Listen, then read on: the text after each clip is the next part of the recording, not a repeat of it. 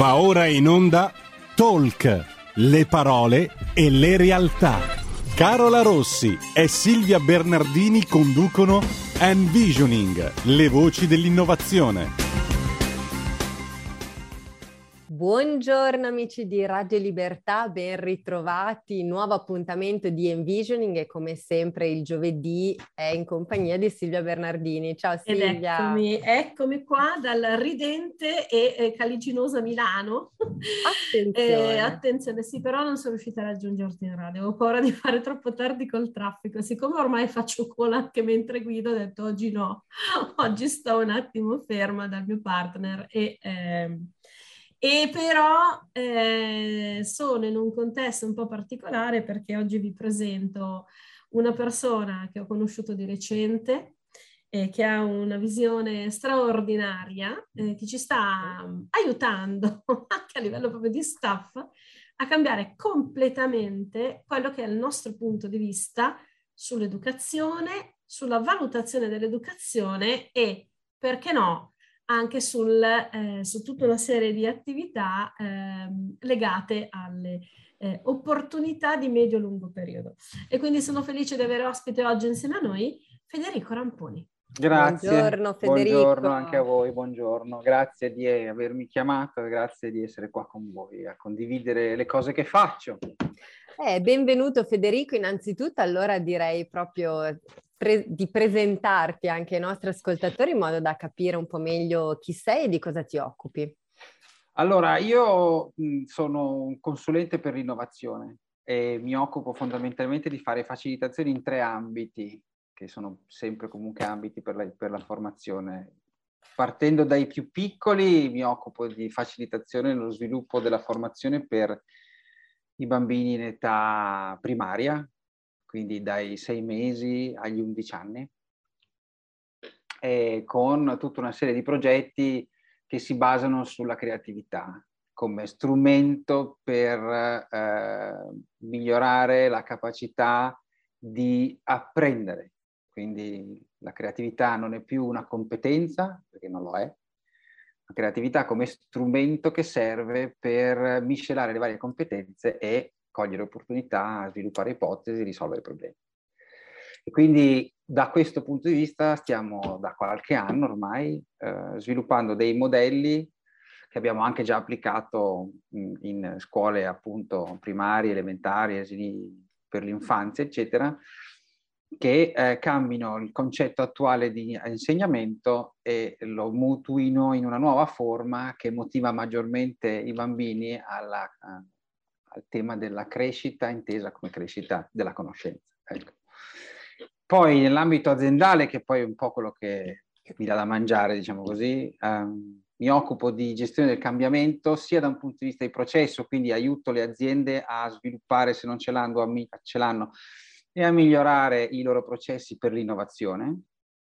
E contestualmente, essendo coach da anni ormai, eh, mi occupo anche di far crescere le persone che poi dovranno seguire questi processi uh, di innovazione, perché quando si cambia qualcosa in azienda bisogna fare in modo che anche le persone sia, si, anzi, cavalchino questo cambiamento. Certo. E come terzo punto mi occupo di scenaristica, ehm, che è una disciplina che si occupa di mh, identificare e sviluppare attraverso dei processi ben definiti dei potenziali e plausibili futuri per l'azienda, per una realtà produttiva, in modo che si passi dall'inseguire al farsi seguire. Quindi quando con un futuro plausibile noi intendiamo un futuro che una, un'azienda, una realtà può sfidarsi ragionevolmente a raggiungere nel tempo. Questi sono i miei tre ambiti di riferimento. Grazie mille Federico. Beh, direi eh, tre ambiti assolutamente interessanti. Oggi giochiamo il jolly. Oggi giochiamo il jolly. Infatti, no, veramente... Non ho mai fatto il jolly in vita mia, quindi mi fa piacere, grazie. non, non, ci bastano i nostri due blocchi di, di, puntata.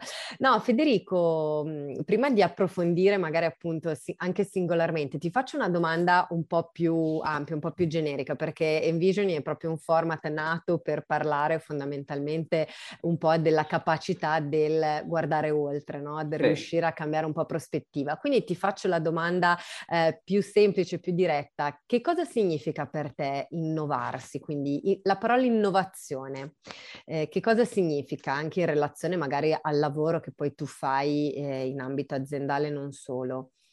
Allora, io eh, tendo a usare maggiormente la parola evoluzione, perché con evoluzione intanto c'è un aspetto più ampio e si- ci discostiamo dalla puro e semplice, ehm, pura e semplice prospettiva del processo, ma coinvolgiamo anche le persone.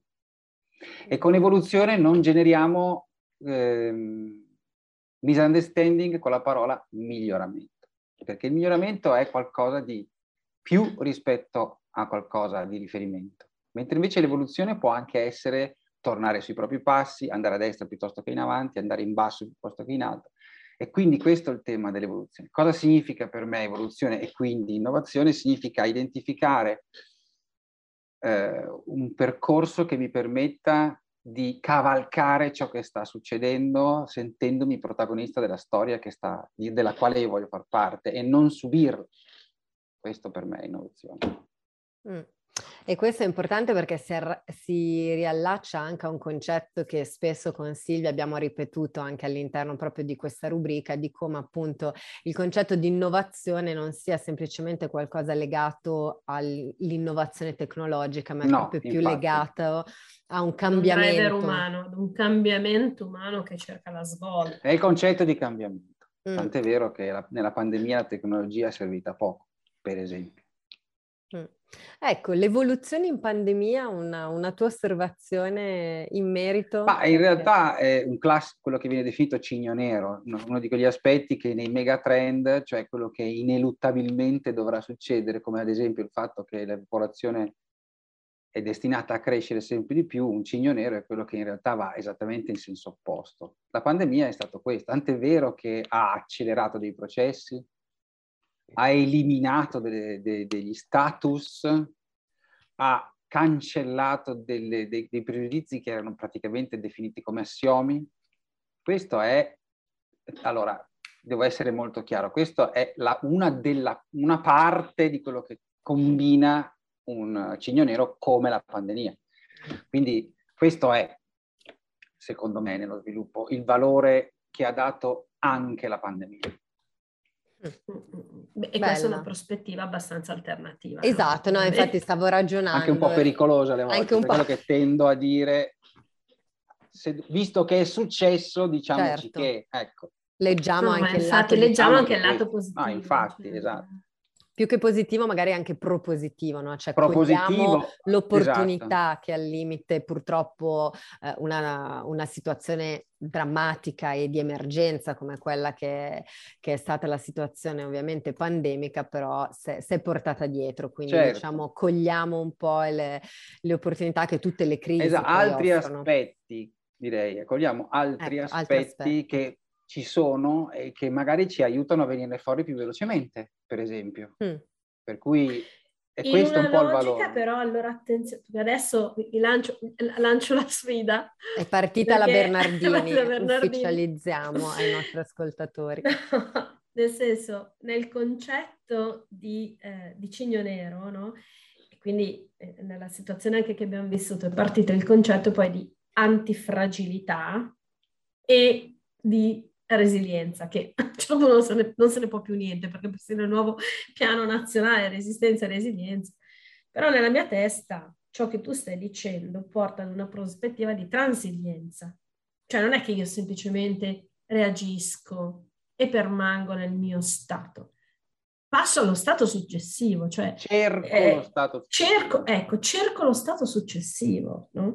E quindi transito, in una, Sì. sfrutto l'occasione per andare da un'altra parte. Ma infatti il cigno nero in realtà è un grande transito che Mm. tutti vedono, ma in realtà eh, se, se- se con- se concepiamo l'innovazione come, un- come un qualcosa di costante, il transito è quotidiano, sono microtransiti per cui la maggior parte degli stessi noi non li percepiamo neanche. È un po' come la guida, eh, la guida automatica. Ok. Se noi oggi saliamo su un'automobile che ha la guida automatica, sarebbe un grosso trauma. Perché... Su questo ti do una ragione che non ci credi neanche, perché eh, io ho assistito allo sviluppo di uno studio da parte dell'Università di Ingegneria e Architettura di Perugia. Loro sono specializzati in eh, architettura dei paesaggi e devi sapere che a Perugia hanno realizzato il mini metro, ossia una metropolitana leggera di superficie che viaggia su un binario sopraelevato, attraversa la città per arrivare nel centro cittadino, perché Perugia praticamente è su una serie di colli, no? E tu arrivi eh, nel centro della città attraverso una serie o di scale mobili eh, sotterranee, oppure attraverso questo mini metro, mm, per non utilizzare altre tipologie di mezzi. Eh, questo mini metro è completamente automatizzato eh, sul modello della dealer di Londra. Mm. E però, essendo sopraelevato e tagliando fisicamente la città, cioè passando attraverso i palazzi, il comune ha commissionato una ricerca per capire come impattare sulla paesaggistica, partendo dal presupposto che chi prende il mini metro guardi il panorama e magari rispetto ad alcuni contesti in cui passi possa dire che brutto questo palazzo piuttosto che brutta questa visuale. In realtà quello che è stato scoperto è che le persone guardano il binario Certo. Perché non essendoci un autista e quindi non essendoci una persona fisica a cui in qualche modo delegare la propria ansia perché ci sta pensando lui, sono concentratissimi sul Su binari e non Punto. vedono fisicamente il paesaggio, cioè esatto. non vedono dove va. E questo è stato appunto realizzato ed è stato mh, proprio fatto questo, questo, studio con questo eye tracking, no? Queste persone sono state dotate di questi occhiali che vedono il movimento oculare per capire dove lo sguardo si ferma. sul binario. Si ferma sul binario. Eh sì, perché le, le, l'evoluzione, eh, si parliamo di evoluzione proprio per evitare l'errore della divers, diversa velocità che c'è tra l'evoluzione tecnologica, in questo caso, l'innovazione mm. tecnologica e l'evoluzione delle persone. Ma quindi le auto a guida automatica che Tesla già pronte, anche se non ancora immesse sul mercato, ma con tutta una serie di difficoltà, sono troppo avanti. Sono troppo avanti. Quindi non troppo siamo avanti. pronti noi. No, non è pronta la maggior parte, la media delle persone, che giustificherebbe, cioè che, pot- che avrebbe l'opportunità di giustificare l'investimento. Okay. Per, e, e, infatti ci, ci stanno accompagnando. Pian piano piano, una tecnologia alla volta. Oggi io ho cambiato l'automobile proprio in questo periodo. Io mm. sono contrario perché non me ne frega niente, ma l'ho cambiata e avevo un'automobile. Ricordo un appuntamento in cui sei arrivato tardi perché non trovavi il, non Appunto. so se era il monopattino, la bicicletta. No, la bicicletta. Sì. La bicicletta eh, e quindi assumendomi anche delle responsabilità. Ehm, è la, la precedente automobile del 2005, quindi 30 anni di differenza tecnologica. Praticamente questa automobile qua mi obbliga a tenere le mani sul volante, perché altrimenti farebbe quasi tutto da sola. Frena da sola, sta nella carreggiata da sola, legge le velocità da sola, sta alle velocità. Sì. Ecco, sta cosa delle auto che ti scatta l'alert quando esci dalla carreggiata. No, ma questa addirittura non solo scatta l'alert, no, questo... cioè il volante corregge la... Sì. Corregge, sì, correggono la... fastidio della miseria. Cioè, a un certo punto stavo valutando nel primo viaggio che ho fatto il mio ruolo, Certo. Qual è il mio ruolo? È tenere le mani sul volante, fine. Sì. Mm, mm, mm, Mantenere la temperatura costante come piace a me, punto. Mm. Eh sì, quindi pian cioè, piano piano a un certo punto il volante, tutti quanti diranno ma cosa me ne faccio? Il volante comincia a diventare qualcosa di talmente accessorio che posso anche decidere che non mi serva. A quel punto ti diranno vabbè a questo punto ti è sali su questa e fai la tua riunione, dormi, piuttosto che perché tanto piano piano ti sei abituato a tal punto che quello che hai di fronte non ti sembra più utile. Mm. C'è bisogno di accompagnare le persone al cambiamento. Quindi questo processo, Federico, immagino vada fatto appunto anche pensando alla, alla tua terza attività, no? alla, alla, tua terza sfera di competenze di cui ci parlavi. Immagino che appunto sia un lavoro da effettuare anche con le persone quando È maggiormente di innovazione certo. in azienda. Quando facciamo un progetto di scenaristica, il protagonista è l'azienda non, non è un progetto nel quale si arriva dicendo tu devi fare questo, ma pensando a chi sei e le tue radici, provare ad immaginare cosa potresti essere rispetto alle storie che si stanno per andare a raccontare. Mm. Il fatto che saremo 12 miliardi, il fatto che eh, l'uso della tecnologia del 2030 sarà questa, il fatto che comport- le, le, le, la, maggior, la, maggior, quantità di persone sarà raccolta in megalopoli che ancora oggi non ci sono, ma che dovranno essere pensate e progettate, sono megatrend che sono ineluttabili, direbbe Thanos. All'interno di questi megatrend ci sono i trend della tua area nella quale tu agisci, l'automotive, il beauty, il food, che, ha, che a loro volta hanno delle storie che si stanno per raccontare. Allora il tuo ruolo quale vuoi che sia? Non quale sarà, quale vuoi che sia.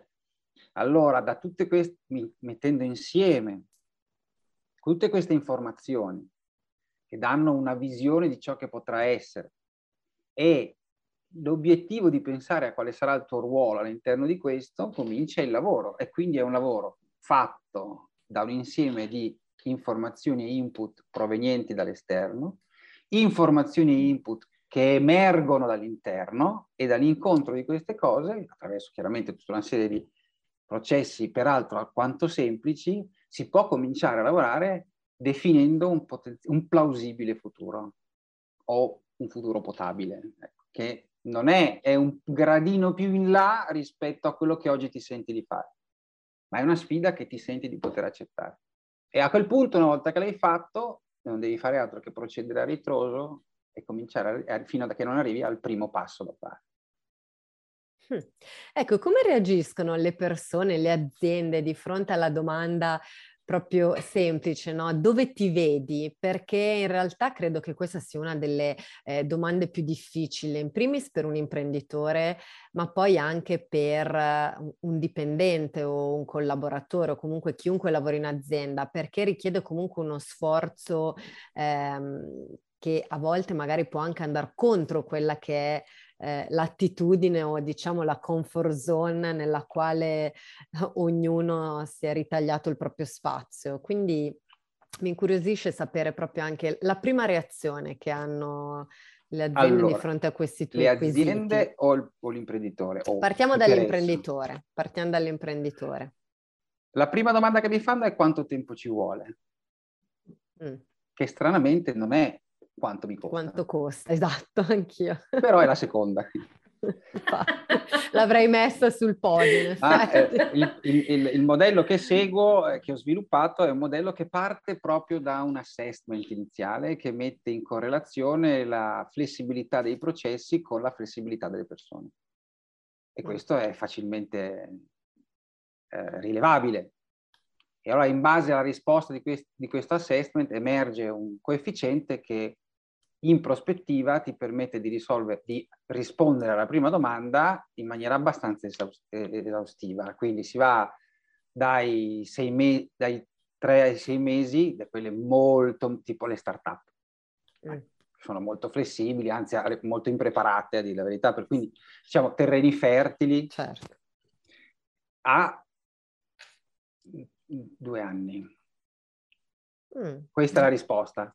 Però è un buon punto di partenza, nel senso che già qua si può pensare a come far arrivare l'azienda ad essere pronta a cominciare a pensare di usare la scenaristica come strumento efficace, altrimenti diventa uno strumento inefficace, un esercizio di stile che rimane lì, cosa che peraltro mi è anche successa. Eh? Certo, Questa è la domanda, sono le domande che fa l'imprenditore, poi chiaramente mi chiede quanto costa.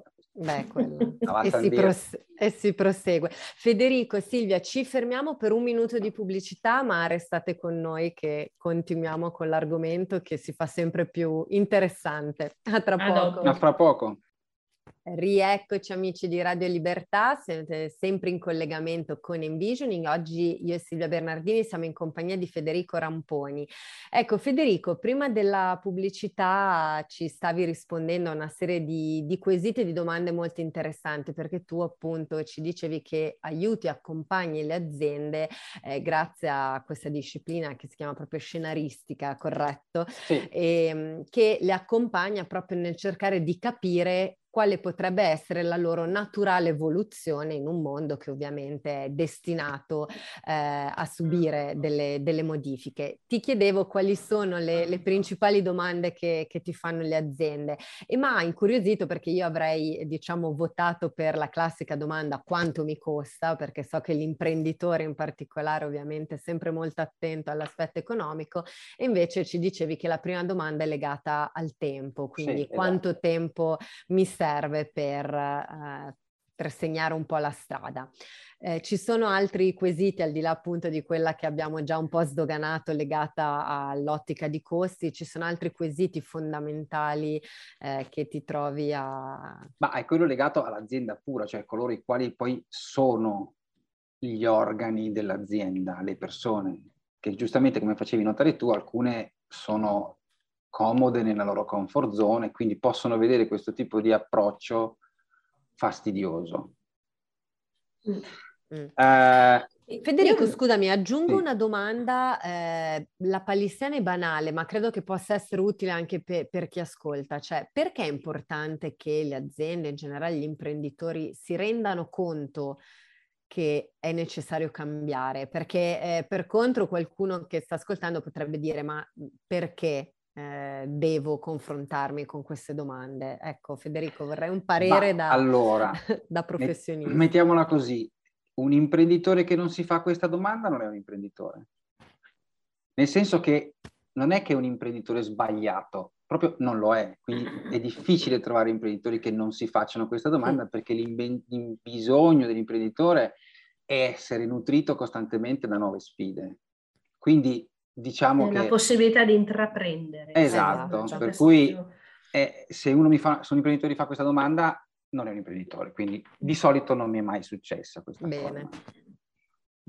Invece tutti gli altri possono, è, è, diciamo che tu, tu, tutti, tutti coloro i quali vivono l'azienda possono farsi questa domanda, perché mm-hmm. hanno una visione, prospettiva diversa, diversa dell'azienda. Certo.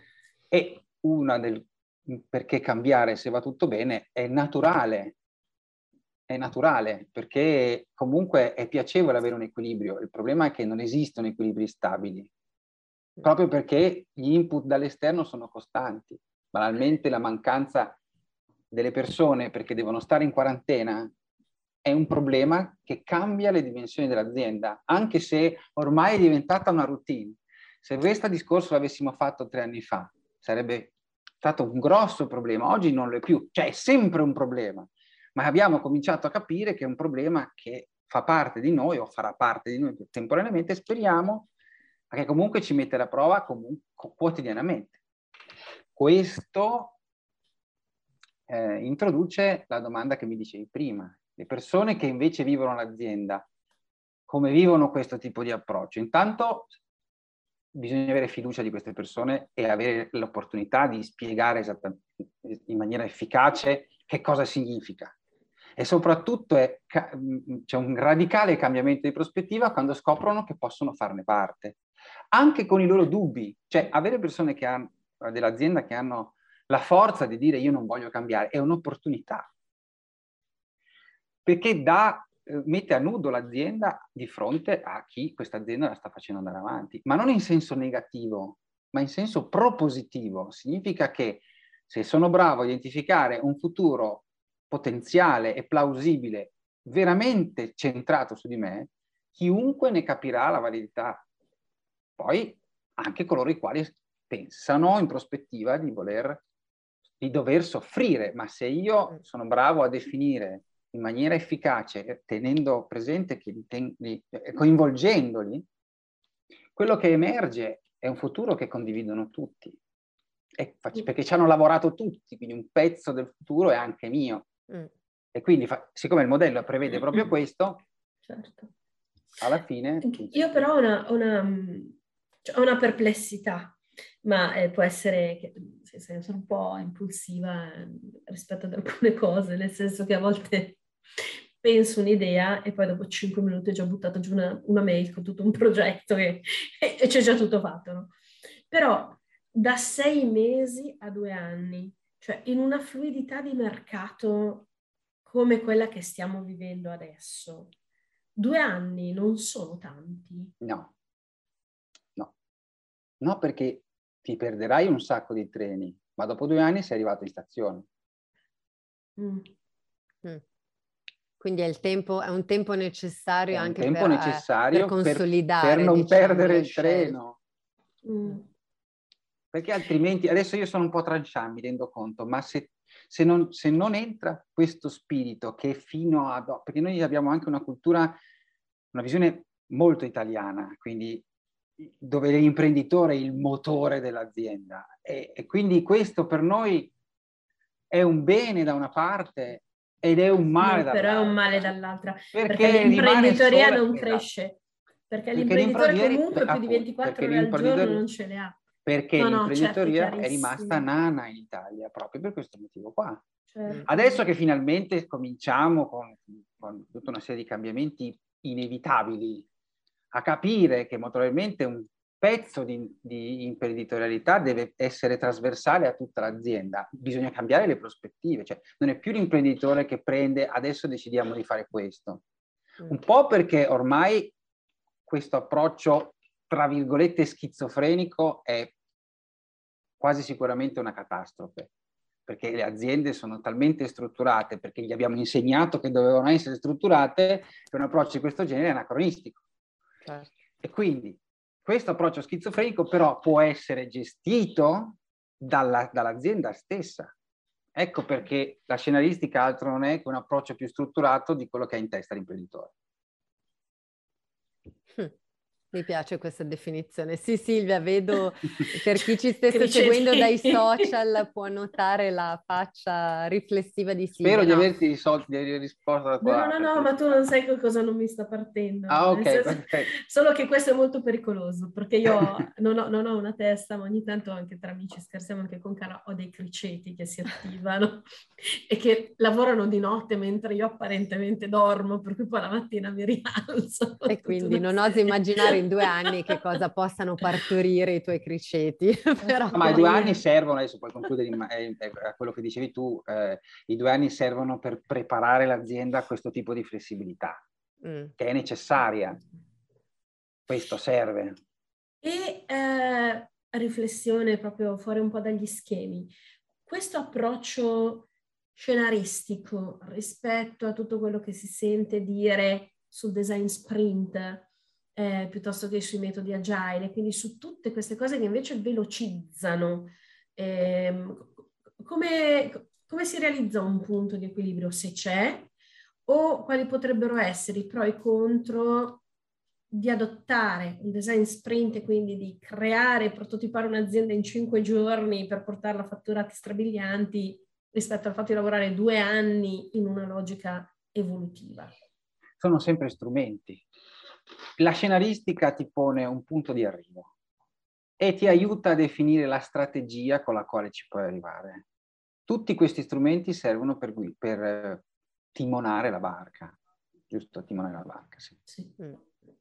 Cioè tu sulla mappa sai dove devi andare, sai qual è la rotta che puoi seguire, puoi analizzare venti, periodo dell'anno, intemperie, tutte le variabili, sempre sulla carta e con tutto quello che ti viene dato da tutta la tecnologia oggi, a cui oggi tu puoi attingere. Poi sali sulla barca e hai bisogno di, di, di, di fare in modo che la barca esca dal, dal, porto, si indirizzi. Poi a un certo punto dici no, aspetta un attimo, qua abbiamo mare eh, troppo grosso, mi devo fermare, devo girare, devo tornare indietro. Cioè, quello è un'altra cosa. Sono tutti strumenti che ti aiutano a arrivare dove pensavi di arrivare. Tant'è vero che non è mai una promessa, non è mai una promessa definita, ma è un punto di arrivo che ti guida e poi a un certo punto c'è bisogno di guidarla, questa, questa, questo veicolo, questa barca, questa esperienza, questa, questa sfida. Mm. Quindi quelli che tu hai menzionato, tra molti altri, sono degli strumenti. Il problema è che oggi, secondo il mio personalissimo punto di vista, se tu non hai una visione di ciò che vuoi, di ciò che quale sia il tuo ruolo all'interno di una storia di cui tu vuoi far parte, sono tutti strumenti che rimangono fine loro stessi. Cioè, sì, puoi questo, anche avere un, questo... un, aumento di fatturato esatto. esplosivo, ma poi lo devi saper tenere. È un po' come vincere la lotteria. Mm. Se tu vinci la lotteria, potresti non essere pronta a vincere la lotteria. A gestire poi il montepremi in maniera... tantissime grandi aziende meravigliose che una, quando c'era il periodo qualche, qualche, decennio fa, per cui il trend era io mi affido al designer perché de- così era, poi adesso c'è tutta una serie di conoscenze in più, ma ai tempi era mi affido al designer perché lui sa dove devo andare. Il designer arrivava senza limiti, senza un, un guinzaglio, comunque un punto di riferimento, dava degli input, l'azienda chiudeva. Mm. Sono rimaste in piedi quelle che dicevano, io prendo il designer, il suo punto di riferimento, il suo campo è questo, da qui non esce e deve, fare, deve raggiungere un futuro partendo da ciò che siamo. E quindi, capito? quindi vedi che mm, secondo certo. il mio personalissimo punto di vista... No, ma in realtà è, questa è, è, quello che noi predichiamo sempre, no? Cioè non è lo strumento, ma è chi lo gestisce. E, e quello, il pezzettino che tu stai aggiungendo è, è, chi lo gestisce che sapendo dove deve andare esatto. sa anche se lo strumento può essere quello giusto oppure no, o comunque nello, nel sperimentarlo, nello sperimentare, definisce un ambito mh, per fare in modo che questo ambito non metta a rischio esatto. tutto il resto. Esatto. Mm. esatto. Ecco, Federico, in apertura di puntata tu parlavi anche di formazione, formazione sì. in particolare dedicata ai bambini, creatività. Ecco, mh, mm, mi piacerebbe sentire anche... No, per adesso siamo sulla barca dell'imprenditore, esatto. cioè, come si collegano no, queste cose? Ci vedo dei collegamenti, però insomma ci terrei a sentirli da te per capire se i miei collegamenti sono un po' così astratti o se invece ho, ho ben Vabbè, interpretato. Il collegamento di base è quello di facilitare l'evoluzione. Poi cambia il target. Alla fine sono sempre persone. Mm. Nell'ambiente che abbiamo analizzato fino adesso ci sono i padri, le madri, i nonni e le nonne, poi già che c'ero sono andato anche sul target dei bambini. Perché? Perché anche i bambini eh, sono all'interno di contesti che sono, hanno l'obiettivo di farli crescere e prepararli okay, a quello che sarà poi il futuro. Il metodo di preparazione che conosciamo è messo in forte discussione oggi, a tutti i punti di vista. Non sono soltanto io che un giorno mi ci sono messo, io mi ci sono ritrovato a dire la verità, perché poi, poi spiegherò velocemente il motivo perché mi ci sono ritrovato a lavorare con i bambini realmente, però il concetto è che giustamente io non... Che utilità ha oggi sapere una data specifica quando io lo trovo qua dentro? Mm. Semmai è come io quella data sono motivato a trovarla, a cercarla e come la posso usare, che è, fa la differenza. Ecco, il concetto della motivazione, tutto nasce da come fare a motivare i bambini ad apprendere in un contesto attuale che la conoscenza, dove la conoscenza è gratuita, anzi è troppa forse, sì. quindi il problema è prima di tutto capire quali sono, le, le, identificare costantemente le eh, fonti di riferimento e sviluppare una coscienza critica. Mm, per fare questo, quando mi hanno chiamato, e qui apro la parentesi, io sono uno studioso del processo creativo, cioè come funziona il processo creativo, eh, casualmente, perché era una mia personale esigenza, e quindi io studio il processo creativo da anni ormai, e quando mi hanno chiamato mi hanno chiesto proprio questo. Siccome io facevo formazione per gli adulti e lavoravo sulla creatività e il punto di l'input era perché non proviamo a fare qualcosa sulla creatività che faccia lavorare i bambini, eccetera, eccetera, io sono arrivato, secondo me dobbiamo partire dal presupposto che la creatività non è una competenza, quindi non è che qualcuno ce l'ha, qualcuno non ce l'ha, ma è uno strumento. Semmai qualcuno è educato ad usarlo più di un altro ma tutti lo sono, banalmente tutti si ritrovano il frigo vuoto e riescono a fare una cena. Questa è creatività. Quindi, se partiamo da questo, eh, sono, siamo partiti da questo, abbiamo sviluppato eh, un processo di formativo basato sui processi creativi. Cioè come il cervello sviluppa, usa la sua creatività per risolvere un problema, solitamente è quello più, il primo punto, no? però anche sviluppare un'ipotesi piuttosto che eh, approfondire un'intuizione.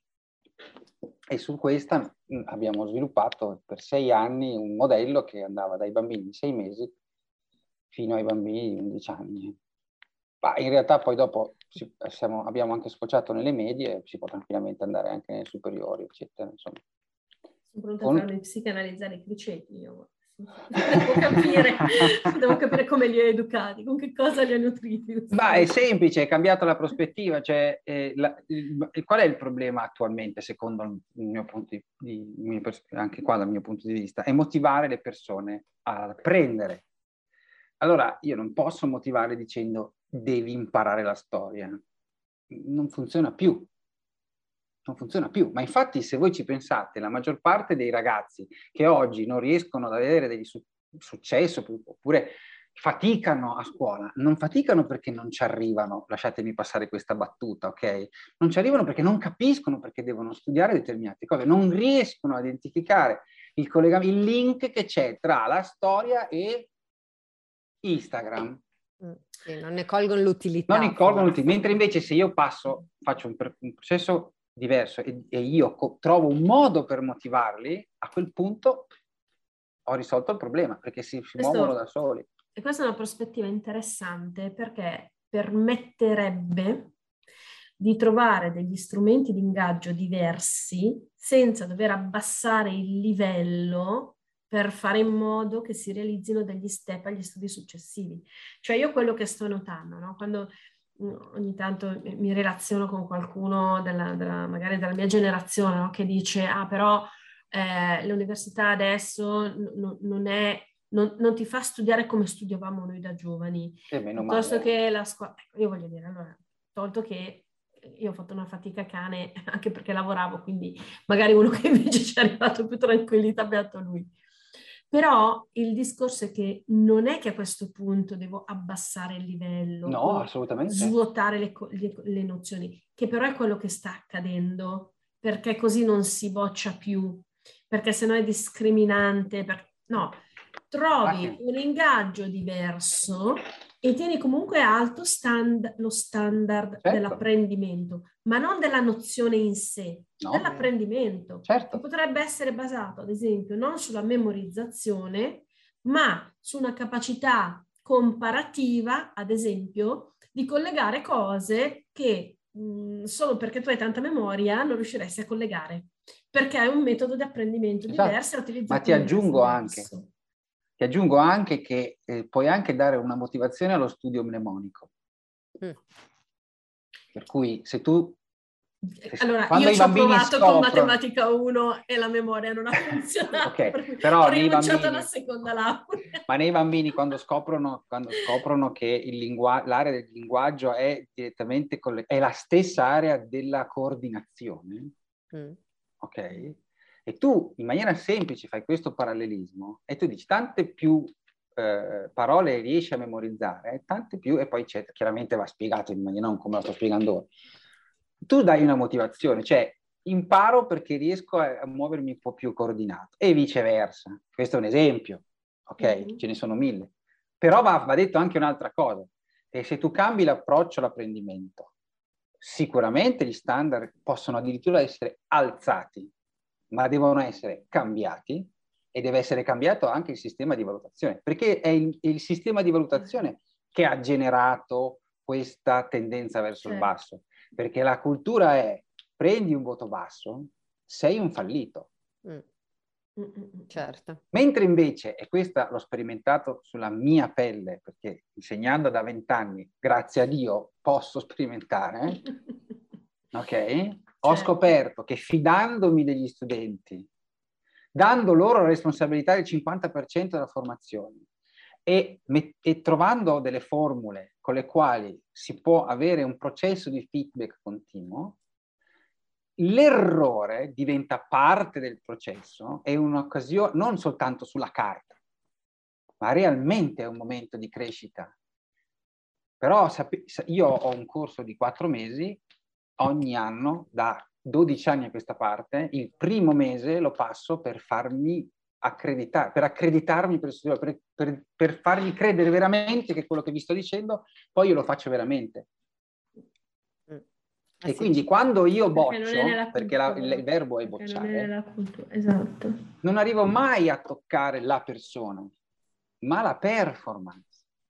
E insieme alle persone si può identificare il punto nel quale questa performance non è stata raggiunta. Ma se io ho fatto un buon lavoro, non, è difficile che arrivi alla bocciatura, tant'è vero che la bocciatura lo fa, lo, sono soggetti quelli che non fanno i miei laboratori, ma fanno solo la parte teorica, dove il parametro è diverso.